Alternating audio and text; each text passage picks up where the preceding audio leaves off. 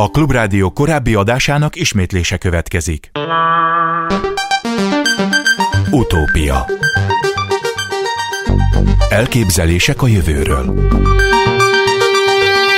Najman Gábor műsora a mesterséges intelligencia és gépi tanulás témájában szervezett egyik legnagyobb európai nyári iskola, az Eastern European Machine Learning Summer School július 7 és 15-e között került megrendezésre Budapesten, és aminek főszervezőjét Orbán Gergely agykutatót üdvözlöm az utópiában. Jó napot kívánok! Szép jó napot kívánok önnek is, és a hallgatóknak is. Ezekben a covidos időkben milyen volt a nyári iskola? Gondolom kizárólag virtuális volt.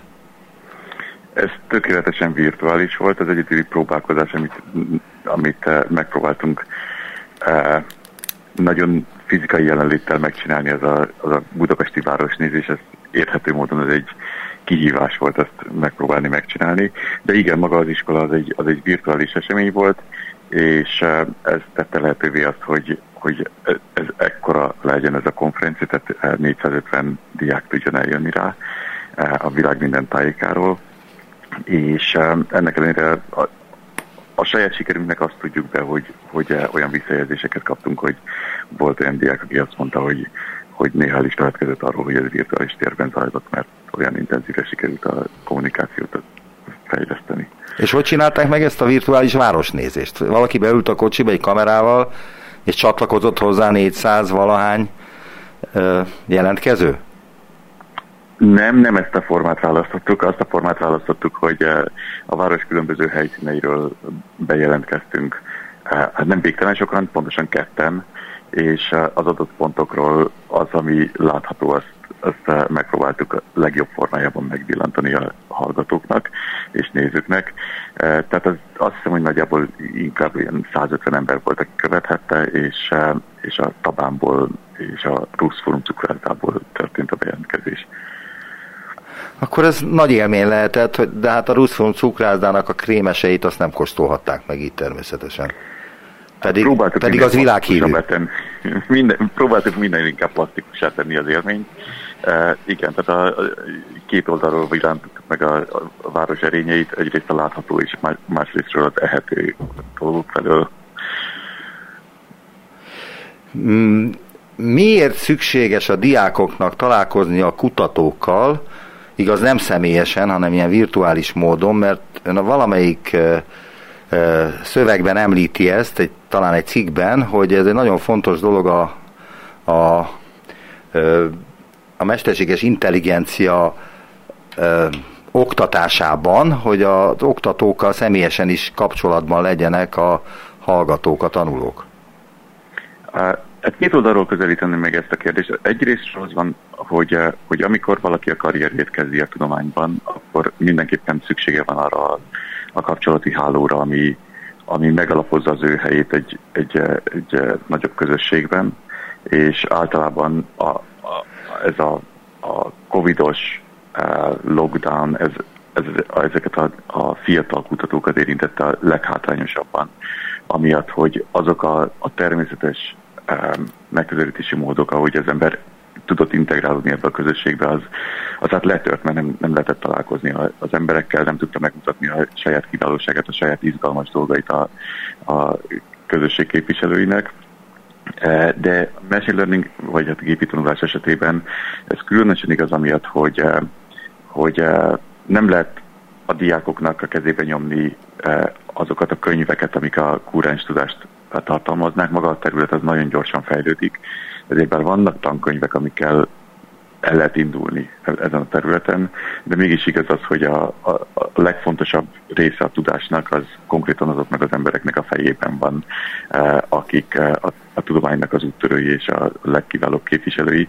Ezért, ezért a, ténylegesen ahhoz, hogy valaki alaposan megismeri a területet, ahhoz, ahhoz elkerülhetetlen, hogy, hogy ezekkel az emberekkel, ha máshogy nem, akkor virtuálisan is találkozhasson, és fel tudja tenni nekik a kérdéseit, amik égetik a, az elméjét.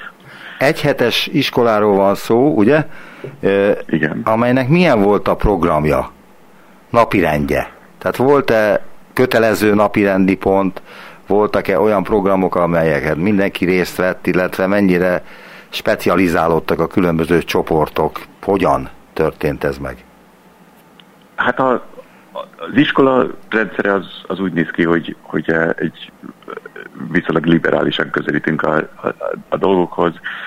Mi próbálunk elég izgalmas dolgokat teremteni ahhoz, hogy a diákok jöjjenek, tehát nincsen névsorolvasás vagy jelenléti. Nem, nem, nem erre voltam kíváncsi, arra, hogy ha én jelentkeztem volna ebbe a nyári iskolába, és életkorban minden megfelelő lettem volna, akkor mit kaptam volna? Tehát, hogy e, specializálódni hogyan és mikor lehetett, illetve különböző csoportokhoz kapcsolódni hogyan lehetett, vagy hogyan történt ez meg? Voltak, voltak standard előadások, amik, amik nagyjából e, egy óránál hosszabb előadások voltak ezektől a kiváló képviselőktől.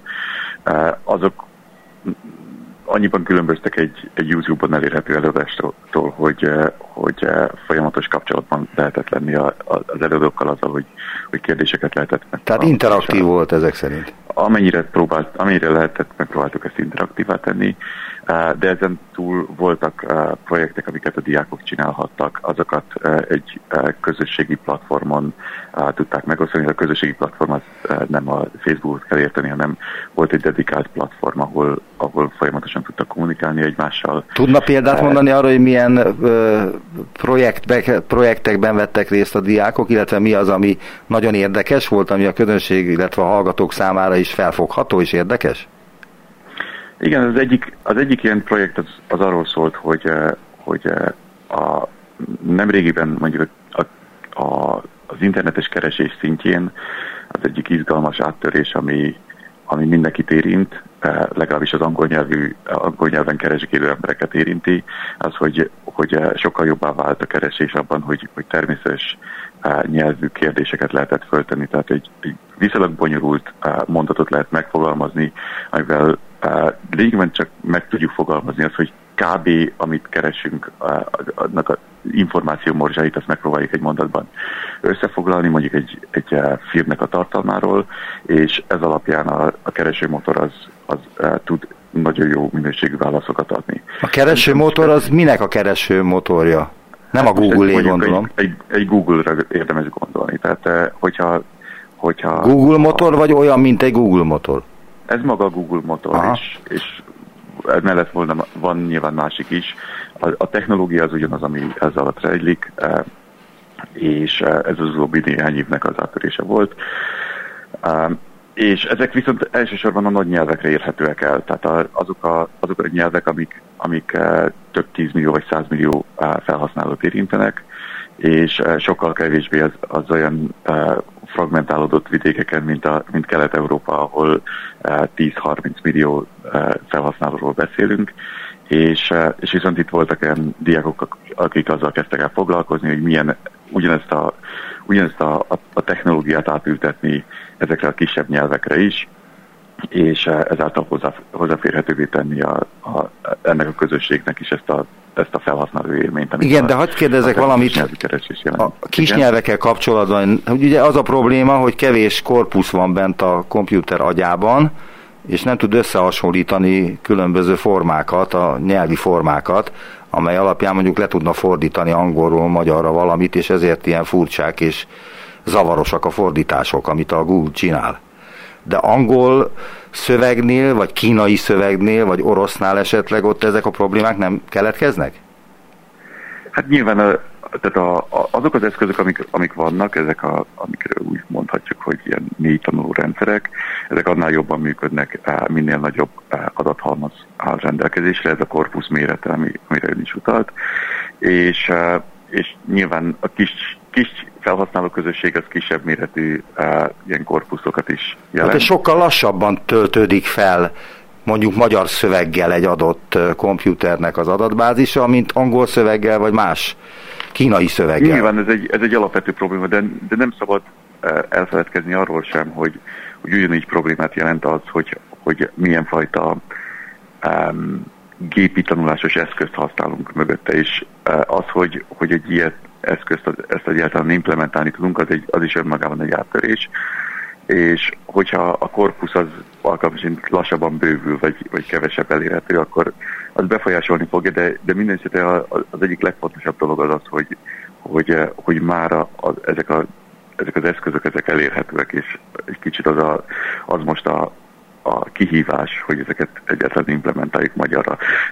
Persze hozzá kell tenni azt, hogy nem igaz az, hogy, hogy mondjuk például Magyarországon nincsenek erre vonatkozó erőfeszítések, a, a Stakiban kiváló kutatók dolgoznak ezen. Hát meg a Nyelvtudományi Intézetben is egyébként. Akár a Nyelvtudományi Intézetben is. Nyilván itt a, arról, szól, arról is szól egy ilyen, egy ilyen nyári iskolás projekt, hogy ismételten néhány maréknyi a diákot be lehet vonni, és, és ők is hozzáteszik a, a kreatív gyúszaikat, hogy ez, ez, ez fejlődni tudjon. Tehát nem csak a szómennyiség, tehát a lexikon nagyságától függ, meg a különböző minták nagyságától függ, hanem van más is, valami, amit eddig nem ismertünk? Igen, tehát az, hogy tehát a, valahogy úgy lehet megfogalmazni, hogy a, ha végtelen mennyiségű adatunk van, az végtelen méretű korpuszunk van, akkor mindenképpen, hogyha egy, egy kellően rugalmas eszközt hozzátársítunk, akkor az, az meg fogja tudni oldani azt, hogy, hogy megtanulja ezeknek a, a, mondjuk a nyelvüknek a statisztikáját. És eh, ehhez képest a, a, a technológia, amit hozzá lehet tenni, az, az, az arról szól, hogy egy olyan eszközt teszünk mögé, ami, ami rugalmas marad, de akkor kevesebb adatot igényel ahhoz, hogy, eh, hogy, hogy megtaláljuk ezeket a, ezeket a szabályosságokat, amik, amik irányítják azt, hogy, hogy hogyan tudunk értelmezni kérdéseket, és erre milyen fajta válaszokat kell eh, adnunk. Tehát mindenképpen ez a, ez a kapocs az, az adat és a, és a megoldás között az az, hogy milyen fajta technológia az, amit, amit mögé vizionálunk. És, eh, és ebben a, a, a fejlődés az azt jelenti, hogy, hogy olyanokat tudunk találni, amelyik, amelyik alkalmasint nem igényelnek már annyi adatot. És ebben a témakörben történt-e valami új dolog, ami, amiről még ön sem hallott ezen a nyári táboron? Tehát, hogy gondolom, hogy sokan foglalkoznak különböző fordító programokkal, mesterséges intelligenciában, ez egy fontos e, dolog, azt hiszem.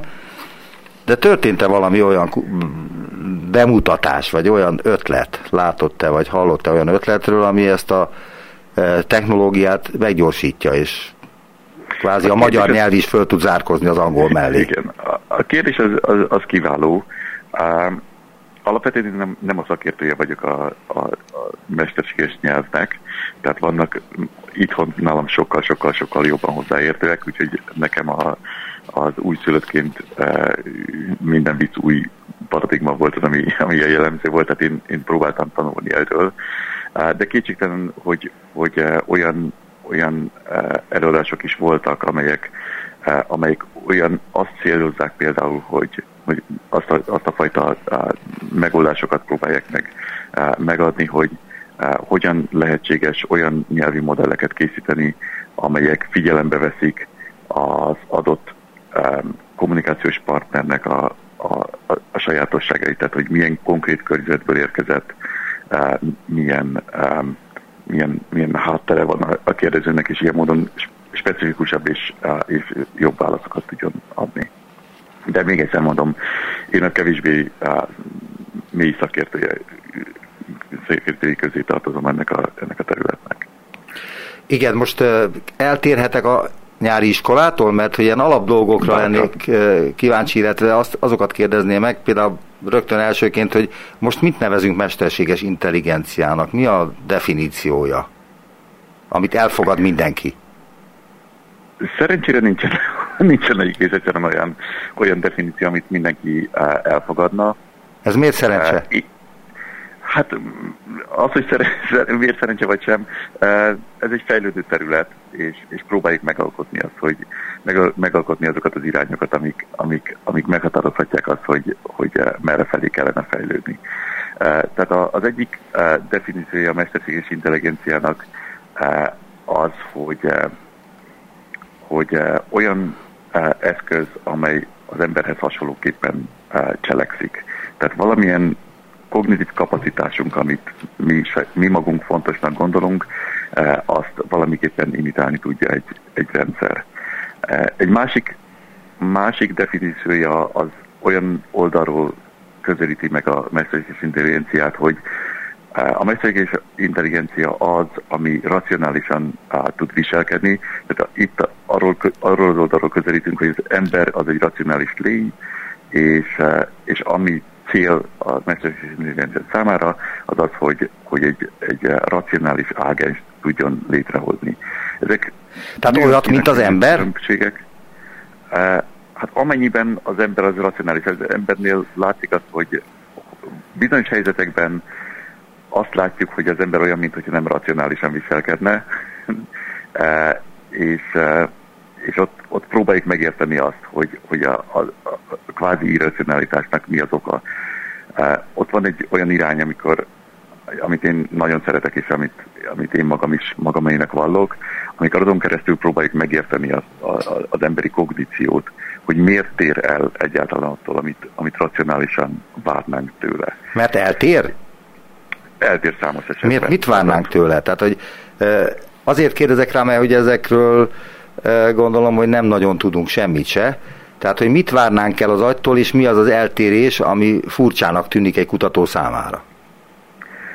Igazából nagyon könnyű ilyen, ilyen példákat felhozni, mert, mert minden alkalommal, amikor, amikor meglepődünk azon, hogy, hogy valamilyen helyzetben mennyire rosszul teljesítünk, azt arra lehet egy hibaként tekinteni, mondjuk azt, hogy, hogy miért felejtünk, miért van az, hogy, hogy a mostani beszélgetésből csak bizonyos részletek fognak fennmaradni önben vagy bennem is egy óra múlva, egy hét múlva, vagy egy hónap múlva. Ezekre vannak válaszok, ezekre a kérdésekre?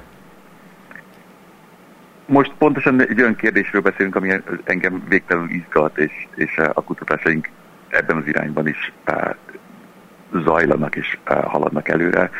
Uh, vannak, vannak, vannak olyan, olyan tehát a célunk az általában az, hogy, hogy megfogalmazok azokat a matematikai jelvek, amik mégis megmagyarázzák azt, hogy, hogy ez valamilyen módon mégis egy racionális viselkedés, amikor, amikor ilyen fajta hibákat látunk. Ezt angol úgy, úgy fogalmazzák meg, hogy bounded rationality, tehát hogy, hogy korlátozott racionalitás. Van valami fajta olyan olyan uh, peremfeltétel, amit ki kell elégíteni a, a, az agynak, ami miatt uh, mégis bekövetkezik az, hogy, hogy, uh, hogy szisztematikusan, következetesen hibázik az agy. Ezek a memóriahibák az az, az, az, az, az egyik ág, amit nagyon könnyen föl lehet ismerni, a másik pedig a, az illúzióknak a vidéke, ami a, a érzékeléskor bekövetkező olyan olyan élmények, amikor úgy tűnik, mintha becsapnánk az agyat. Igen, de ezek az érzékelési hibák, ezek miből következnek? Azért, mert az érzékszerveink nem tökéletesen ö, funkcionálnak, vagy azért, mert az agyban valamilyen hiba történik, és ezáltal rosszul értelmezik a bejött információkat? Nem, az a jó benne, hogy ez nem úgy mondanánk, hogy a, az agynak a hibája, hanem egy olyan dolog, amit részlegesen érintettünk itt a beszélgetésben már, ez az adatnak a hibája. Hogyha ha egy olyan adat áll rendelkezésünkre, ami tehát a megfigyeléseinkkor, vagy akkor, amikor, amikor beszélgetünk így egymással, amely, amely valamilyen módon limitált, valamilyen módon nem, nem elég jó minőségű, akkor az agy az hagyatkozik, arra tud csak hagyatkozni, amit, amit korábban már megtanult. És akkor, amikor a jelenlegi élményünket azt valamilyen módon um, integrálja a kor- korábbi élményeinkkel, abból jön létre az, a hiba. Hogy, eh, hogy, hogy valamilyen módon hibaként Aha. éljük meg azt, amit, amit látunk. Tudná el egy hogy... konkrét példát mondani, hogy plastikusabban lehessen érzékeltetni, miről van szó? Abszolút. Tehát azt hiszem, hogy legegyszerűbb arra hivatkozni, hogyha ha egy templom mennyezetén látunk egy, egy barokk festményt, és ott azt látjuk, hogy, hogy, hogy, hogy, hogy fölnézünk, az látszik, mint hogyha így a, a kép mélységében megnyílnának a, a mennyek. És az élmény az az, mint hogy egy, egy háromdimenziós képet látnánk. E, akkor valójában az agyunkat azzal már önmagában becsaptuk, hiszen, hiszen racionálisan pontosan tudjuk azt, hogy az egy kétdimenziós kép, amit látunk, és mégis háromdimenziósként éljük meg. De számos másik ilyen... ilyen Várjunk csak, hogy az, az agyunk az... kevésbé átható kép is van, amit lehetne vizsgálni, bocsánat, visszaadom a szót már. Nem, csak azt kérdezem, bele akarok kérdezni, mert amikor nem értek valamit, akkor megpróbálok belekérdezni, hogy hát ha megértem. Az se biztos, hogy megértem, de hát ha. Tehát, hogyha látunk egy ilyen képet, és az úgy néz ki, mintha ez egy háromdimenziós kép lenne, illetve hogy az ég az tényleg ott lenne fönt, ami, ahol föl van festve. Akkor Igen. az agyunknak mégis van egy korrekciós része, amelyik tudatosítja bennünk, hogy ez nehogy azt higgyük, hogy ez az ég, ez egy festmény, csak úgy néz ki, mintha egy ég lenne. Egyrésztről hihetünk abban, bízhatunk abban, hogy lesz egy korrekciós mechanizmus az agyban, de másrésztről mégis igaz az, hogy az, az olyan automatikus mechanizmusok, amikor, amikor mondjuk szemben állunk egy ilyen képpel, és azt mondják, hogy, hogy meg kell fogni valamely részét, el kell érnünk valamely részét, akkor, akkor mégis úgy fogunk cselekedni, mint hogy ez egy háromdimenziós objektum lenne. Tehát az automatikus mechanizmusok azok figyelembe veszik azt, hogy, hogy azok, a, azok is apró jelzések, amik a képnek az összetevői, az, hogy perspektívus torzítás van, az, hogy nem tudom, konzisztens fényárnyék viszonyok vannak, az a konzisztens fényárnyék viszonyok, mint hogyha e, egy adott helyről, egy adott pontból érkezne a, a fény is. Az egész emiatt egy, egy konzisztensen azt a, azt a azt, a, azt az üzenetet csugalja az agyunk számára, mint hogy ez egy háromdimenziós objektum lenne. Onnantól fogva a viselkedésünk is ezt, ezt tükrözni fogja, mint, hogyha, mint egy háromdimenziós objektummal hatnánk kölcsön. Igen, de igen, egy, egy film nézése igen, közben is... a gondolkodást csinálni, hogy igen, valójában be vagyunk csapva, de mégis úgy érzékeljük, hogy, hogy, hogy, hogy ez egy, ez egy háromdimenziós objektum. Igen, de azt akartam mondani, hogy egy film nézése közben is körülbelül ilyen élményekben lehet részünk, hogy azt gondolhatnánk, hogy sőt, hát vannak háromdimenziós mozik is, hogy hát ott vagyunk a tenger közepén, de a tudatunk az tisztában van vele, hogy ez csak egy látvány, és ez egy illúzió. Nem? Valamilyen szinten igen, más szinten pedig nem. De mondok, mondok egyszerű példát. Uh, amikor amikor uh, amikor uh, elképzelünk egy olyan, olyan képet, amin, amin uh, vannak, van egy, egy távolba húzódó símpár, és uh, azon keresztül vannak csak talszák rajzolva. Tehát ez, ezek mind vonalak, fekete vonalak, uh, és, uh, és a távolban van, tehát azon a részén a képnek, ami, ami távolabbnak tűnik, van egy olyan uh, rúd, ami pont egy olyan talpa, ami pontosan olyan, ugyanolyan hosszú, fizikailag ugyanolyan hosszú, mint a, a képnek a közelebbi részén lévő talpa, akkor annak ellenére, hogy fizikailag pontosan ugyanolyan hosszú ez a, a, a két talpa, csak a kép azt sugalja számunkra, számunkra mint hogy az, a, a, a, az egyik talpa az távolabb lenne tőlünk, le nem tudjuk tagadni, vagy nem tudjuk, nem tudjuk megváltoztatni azt, a, azt az érzést, mint hogyha az a távolabban tűnő talpa az nagyobb lenne. Pedig fizikailag pontosan ugyanannyi pixel foglal el képen, és, és, és, és, és mondhatjuk az agyuknak azt, hogy, hogy te hiszen ez ugyanaz, mégis úgy fogjuk érzékelni, mint hogyha nagyobb lenne. Ugyanígy át lehet verni konzisztensen a színekkel az agyat, az, hogy, hogy egy, egy, egy adott szituációban egy, nem tudom, egy, egy, egy olyan képen, ahol úgy tűnik, mint hogy egy, egy objektum az, az árnyékot vetne a, a talajra, azt az ott lévő szürkét azt világosabbnak fogjuk érezni, mint egy olyan helyen, ugyanazt a szürkét, ahol nem úgy tűnik, mintha árnyékot venne egy objektum a talajra. Tehát az, az agy az nagyon-nagyon alaposan processzálja azokat, az, azokat a, a korábbi tudásunkból érkező tapasztalatainkat, és ezt beleépíti a jelenlegi élményeinkbe, hogy egyszerűen nem tudjuk fölülírni ezeket. Bizonyos helyzetekben akkor, hogyha ha van nagyon erőteljes fogódzónk arra, hogy, hogy igen, de ez egy kétdimenziós, akkor, akkor persze azt fogjuk mondani, hogy, hogy ja, persze ez kétdimenziós, de, de, de, de más helyzetekben, amikor nincs valaki, aki megmondja azt, hogy, hogy de igenis az a két pixel, amik, amik, amik különböző szituációban jelennek meg, azok valójában azonos fényességűek, akkor nem lesz ez a, ez a, ez a racionális metaszit, ahol meg tudnánk indokolni, de hiszen tudjuk azt, hogy, hogy a, a pixelek azok olyanok.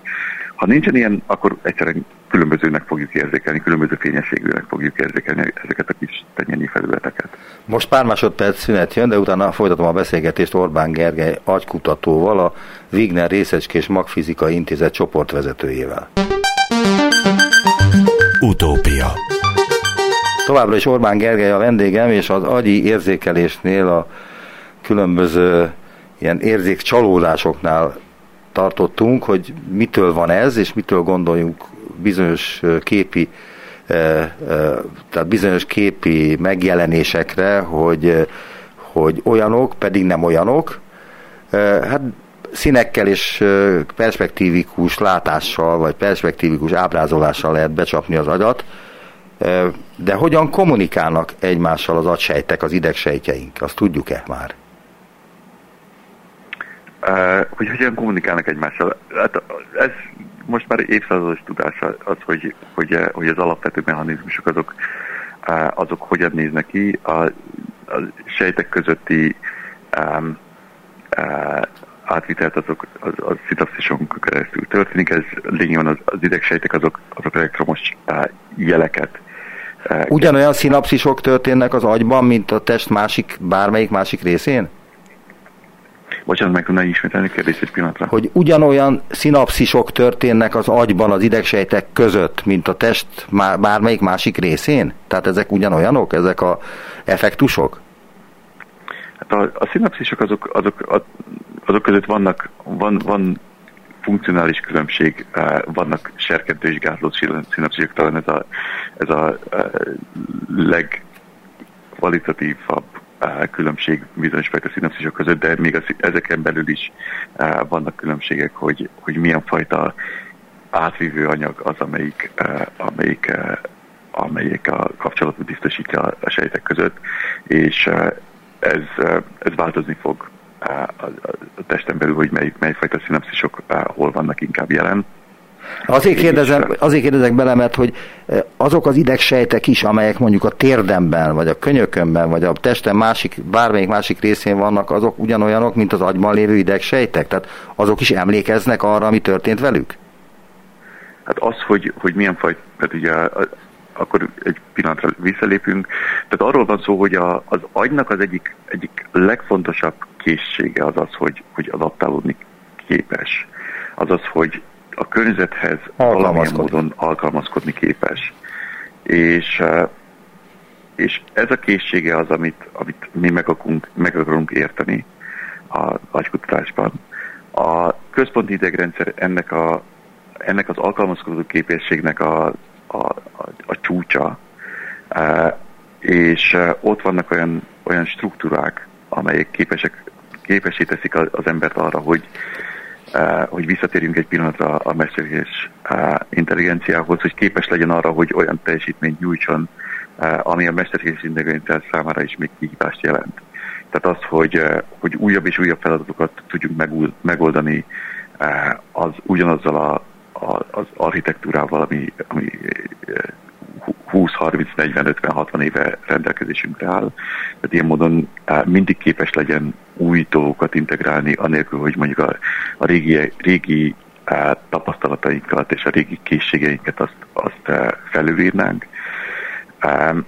És a periférián ott is az, az idegrendszer az működik, természetesen, de nem az az a része az idegrendszernek, ami igazából ezekért a, az az igazán izgalmas eh, adaptív folyamatokért eh, felelnének.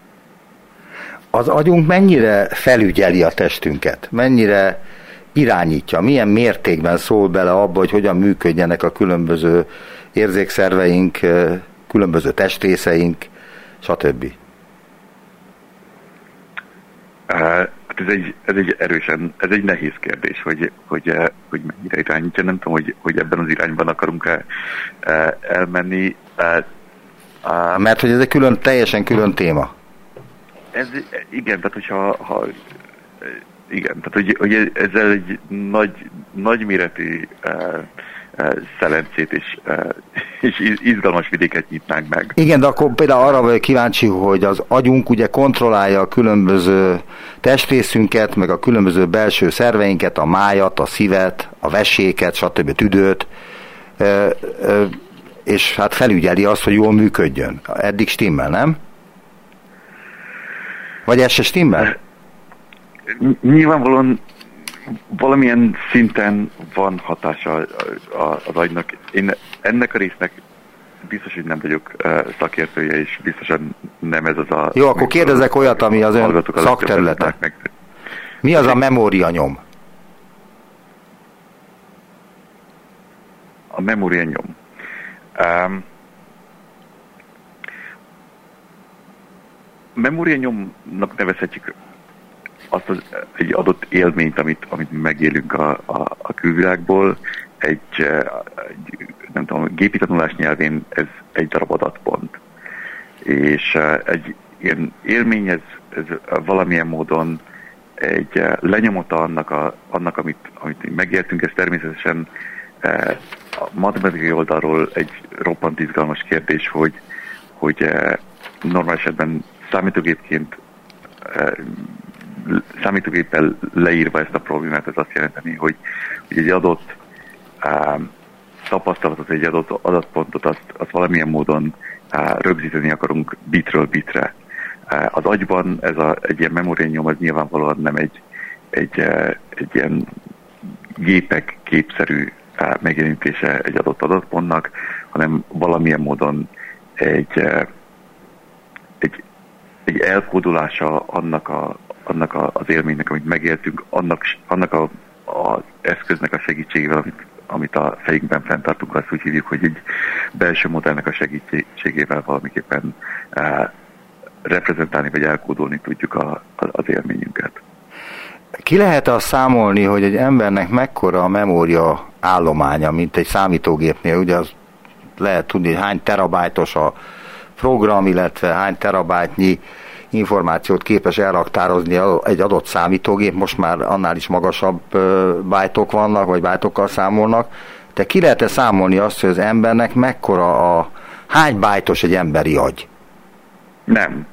Ez egyszerű válasz az az, hogy, hogy uh, itt, itt, itt, itt nem tartunk, és, uh, és, uh, és uh, igen, de igazából megpróbálom ezt, ezt egy másik irányból megközelíteni. Tehát az, hogy, hogy, eh, hogy, eh, hogy egy, egy kép az valójában hány bájtos, az, az őrült módon függ attól, hogy, eh, hogy milyen eszközzel próbáljuk megfogni ezt a, ezt a, ezt a képnek a, az, az összességét. Hogyha ha úgy nézem, akkor úgy is el lehet tárolni egy képet, hogy hogy mint egy, mint egy, egy CCD kamerának a, a, a, a lenyomatát, a CCD kamera az minden pixelében 16 biten tárolja el, hogy, eh, hogy ott a, a zöld csatornán eh, milyen intenzitású fény érkezett a piroson és a, és a, és a kéken. Eh, ezt a 16 bitet ezt meg lehet szorozni a, a CCD kamera felbontásával, ami mondjuk hogy 10 megapixel az, az, az, az 10 millió pixel, és, és akkor van egy, egyfajta kvázi memória nyomunk hozzá. Ehhez képest, hogyha ez házi feladat mindenkinek, hogy ez, ez mekkora memóriát igényelne, a JPEG tömörítésehez képest fölhasznált bizonyos fajta regularitásokat a, a képekben azért, hogy, hogy valamilyen módon úgy tudja tömöríteni, hogy ezt mi ne vegyük észre, mi szemlélők ne vegyük észre, és ennek ellenére mégis kisebb legyen ennek a lábnyoma, ennek a képnek a, a memóriakártyánkon. E, hogyha, és hogyha tovább lépünk, akkor elgondolkodhatunk azon, hogy, hogy létezik-e olyan e, fajta eszköz, ami többet tud azokról a regularitásokról, ami a természetes képekben van, és ezáltal még hatékonyabban tudjunk tömöríteni.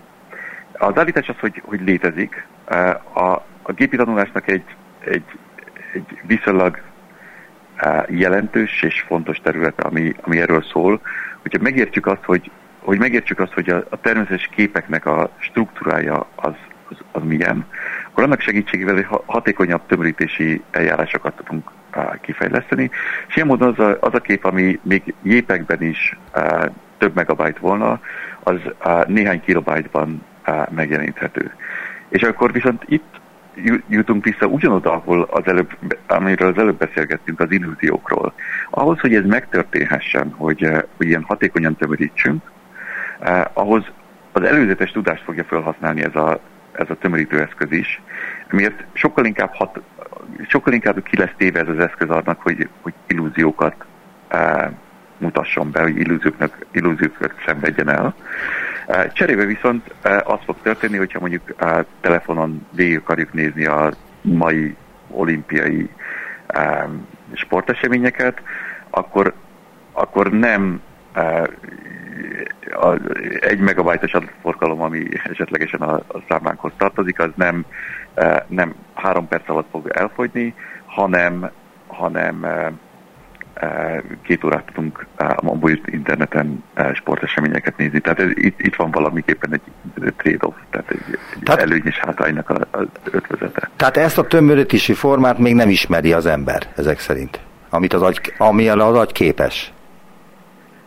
Az, hogy igen, ez egy igen, tehát ez így, innentől ez így pontos, nem? Tudományról, és ez egy, ez egy nagyon-nagyon jó kérdés. Igen, de a kapacitása az, mennyi az? Ez a tömörítés, azt még nem, az, az, az próbáljuk kitalálni, hogy, hogy, hogy, hogy, hogy hogyan is néz ki, és, és erről adnak számot nekünk, számunkra az, azok a, a fajta kutatások, amik azt mondják meg, hogy, hogy, hogy milyen fajta szisztematikus hibákat vétünk, és ezeket a szisztematikus hibákon keresztül meg tudjuk érteni azt, hogy, hogy milyen fajta modelljét tartja fenn a, a világról a, az agy ahhoz, hogy, hogy ezt a tömörítést elvégezze. Igen, de annak ellenére, hogy tökéletesen tömörít, tehát most lehetne egy a természetből vett hasonlatot mondani, hogy a, a levél a fotoszintézishez képes a nap energiának a 98%-át felhasználni, az ember most tart talán a 14-16%-nál a litiumos akkumulátorokat figyelembe véve,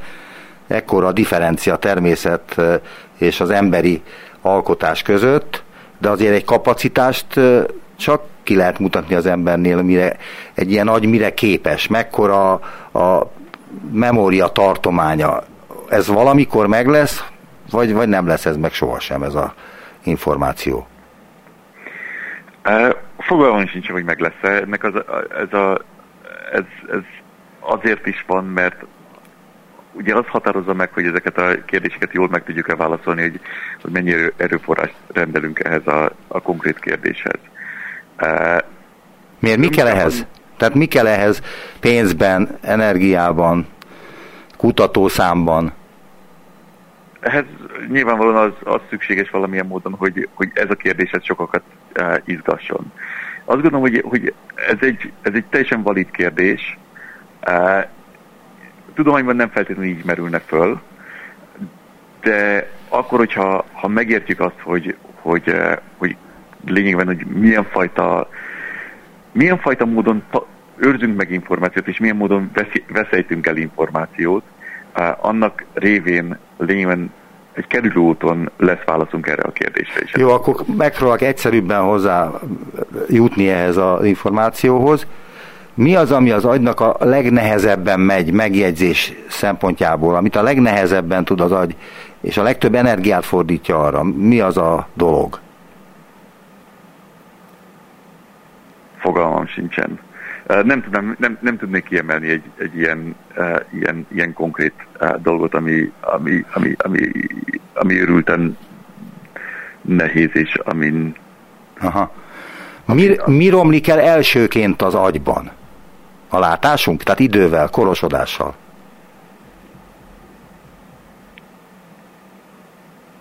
Ez a kérdés az kiváló. Ez személy szerint, tehát ez, ez individuálisan különböző, hogy, hogy kinél mi romlik el. Nyilván Mert ugye a memóriával kapcsolatban merül fel ez.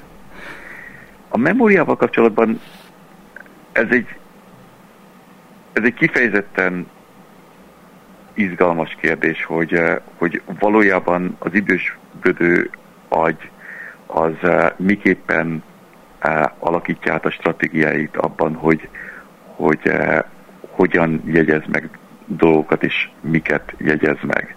Ebben ez egy olyan dolog, ami, ami jól mérhető, és, és ennek van egy olyan szegmense ennek, a, ennek az átalakulásnak, ami, amit úgy lehet megfogalmazni, hogy, hogy kvázi az optimális, optimális működésből fakadóan is szükségszerű, hogy legyen egy ilyen átalakulás. Akkor, hogyha mondjuk egy, egy tapasztaltabb agynak jobbfajta kvázi modellje van arról, hogy a világ az hogyan működik, akkor az indokolhatja azt, hogy, hogy kevesebb specifikus élményt fog elraktározni.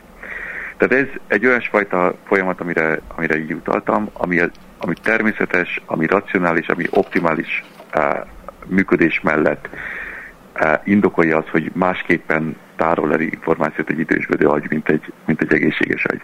De aztán van, vannak olyan esetek, ami, ami konkrétan egy betegségből adódik, és ott meg, ott meg nem beszélhetünk arról, hogy, hogy bármiféle optimalitási elvet á, mögé Ez a Parkinson, meg az Alzheimer, meg él, hozzá igaz, kapcsolódó igen. betegségek. Ilyen, ilyen esetekben uh, valamilyen uh, egészen alacsony szintű uh, hiba is bekövetkezhet az agyban, amikor uh, valamilyen molekuláris szinten olyan, olyan dolog uh, romlik el, aminek nem kéne. De azt, itt azt gondolom, hogy ez egy, ez egy, ez egy nagyon fontos és, és, és, és izgalmas bepillantás az agy működésébe, hogy vannak olyan átalakulásai a memóriának, ami, ami, ami, ami szükségszerű, és ami, ami, ami a, a jó működésnek a része, és vannak természetesen olyan részei, amik, amik abból fakadnak, hogy, hogy valami rendellenesség lépett föl.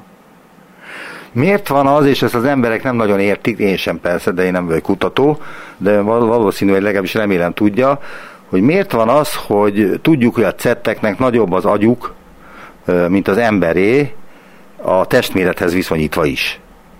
És mégsem tudnak, vagy legalábbis úgy gondoljuk, hogy nem tudnak úgy gondolkodni, mint az ember. Tehát nem funkcionál úgy az agyuk, mint az emberi agy ez a agynak a struktúrájából, anyagából, vagy mi, miből adódhat?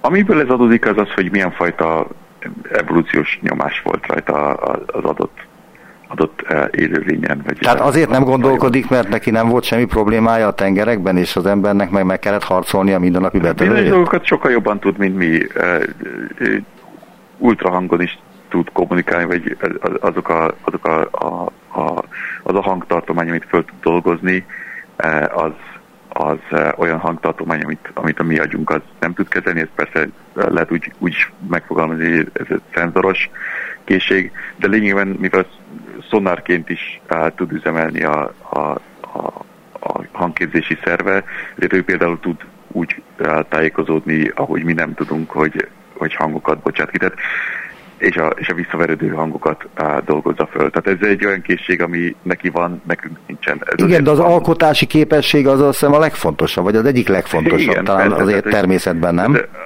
mi, az ember az egy, az egy, az egy szociális lény, itt mi, mi megosztjuk a tapasztalatainkat, és úgy adjuk tovább a tapasztalatainkat, hogy, hogy ez nyelvet használunk. Az, a, a, a ceteknél is igaz az, hogy hogy, eh, hogy a tapasztalataikat eh, közvetlen tanításon keresztül adják át, eh, nem verbális kommunikációval, vagy ki tudja lehetséges, hogy, hogy valamilyen szinten, szintjén igen, de, de, de egy, egy, nyilván az emberi kommunikáció az, az egy nagyobb szeletét képviseli a tudásátadásnak, mint egy, mint egy szetnél, és, és ezen kívül egy csomó feladatot úgy, úgy oldunk meg, hogy, hogy azt egy szociális lényként tesszük meg, és, és ehhez jobban alkalmazkodott a, a, az emberi agy, hogy ezt, ezt meg tudja oldani, jobban alkalmazkodott ahhoz, hogy, hogy mondjuk a nyelven keresztül át tudjuk adni akár írottan is a, az emlékeinket, és ilyen módon nem csak mondjuk anyáról gyermekre terjed a, a, a tudás, hanem, hanem generációról generációra is egy, egy kollektív tudás átadható. Az, hogy az agy hogyan funkcionál, az mennyiben függ attól, hogy éppen milyen a hangulata az agynak, tehát hogy milyen érzelmi töltöttséggel rendelkezik, és hogy igaz-e az, hogy az amigdala, ami az érzelmi gondolkodásért, érzelmi életért felel, az abszolút katalizálja a különböző gondolkodási folyamatokat? Az érzelem az egy, az egy nagyon fontos evolúciós vívmány, ami, ami segíti az agyat abban, hogy, hogy hatékonyan tudjon reagálni bizonyos szituációkban. Az érzelmek azok, azok segítenek abban, hogy, hogy az olyan szituációkban mondjuk, ami, ami az életet veszélyezteti, akkor egy, egy termi- teljesen másfajta kvázi költségfüggőnyel dolgozzon az ember, és akkor és olyan helyzetekben e, pusztán annak legyen legyen értéke, hogy, hogy túléljük az adott szituációt, és á, kevésbé fogjuk á, megfontolni azt, hogy, hogy az adott á, cselekvés sort, azt, azt milyen, milyen energiahatékonysággal tudjuk véghez vinni. Ugye normál esetben, hogyha nem egy, nem egy stressz helyzetben történik a, a döntés, akkor, akkor arra is tudunk optimalizálni, hogy, hogy egy, egy adott akciót azt, azt hatékonyan is vigyük végbe, de egy stressz helyzetben ez, egy, ez kevésbé értékes komponense a, a, a döntésünknek. Vagy épp az ellenkezője történik. A különböző, például az olimpián lehet látni, ha valaki egy ilyen helyzetbe kerül, lehet, hogy sokkal jobban tud teljesíteni, mint egyébként. Igen, tehát az, hogy, hogy, hogy egy ilyen szituációban legyen gyakorlatunk, hogy, hogy hogyan, hogyan hozzuk meg a döntéseinket, az nyilván egy, egy, egy olimpián ez egy, ez egy őrülten e, e, fontos e, része a tudásnak. Igen, tehát az érzelmek azok, azok, azok masszívan befolyásolják, és, és az, hogy, hogy, hogy ez mi hogyan járul hozzá, a, mondjuk az amigdala az, az hogyan járul hozzá, arról arról több évtizedes uh, tudásunk van, az, hogy, hogy uh, ezt matematikailag hogyan lehet uh, megfogni, arról, arról csak az utóbbi években, évtizedekben kezdünk jobban többet tudni. Ebben kiváló magyar szakemberek is vannak, akik, akik részt vennek. Például a uh, um, uh, mindjárt mondom, most le fogok lassulni. Nem, ezt most nem fogom tudni pillanatról generálni. Mindenesetre vannak kiváló magyar kutatók is, akik, akik ebben a, ebben a tudományterületben nagyokat alkottak. Orbán Gergely agykutató, a Wigner Részecskés Magfizikai Kutatóintézet csoportvezetője volt az utópiában. Nagyon szépen köszönöm a beszélgetést, viszont hallásra. Köszönöm a lehetőséget, viszont hallásra.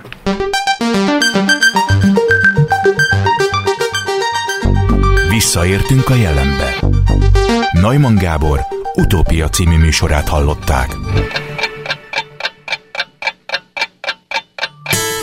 A Klubrádió korábbi adásának ismétlését hallották.